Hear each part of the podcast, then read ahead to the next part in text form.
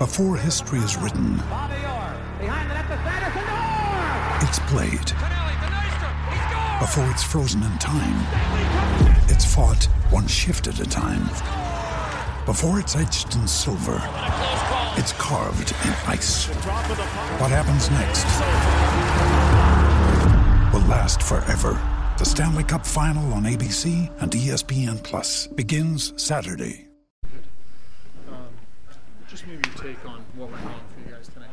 Uh, yeah, just not good enough all over. Um, special teams. I mean, uh, um, yeah, just not good enough. Um, you battled back.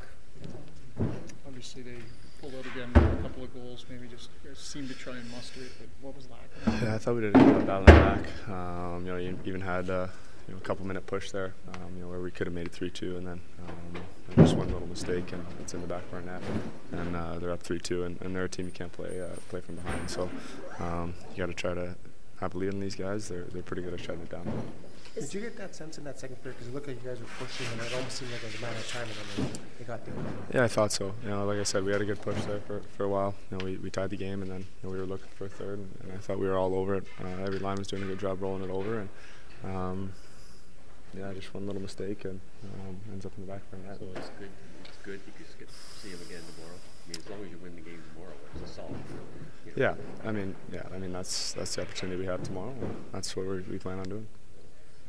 Thanks.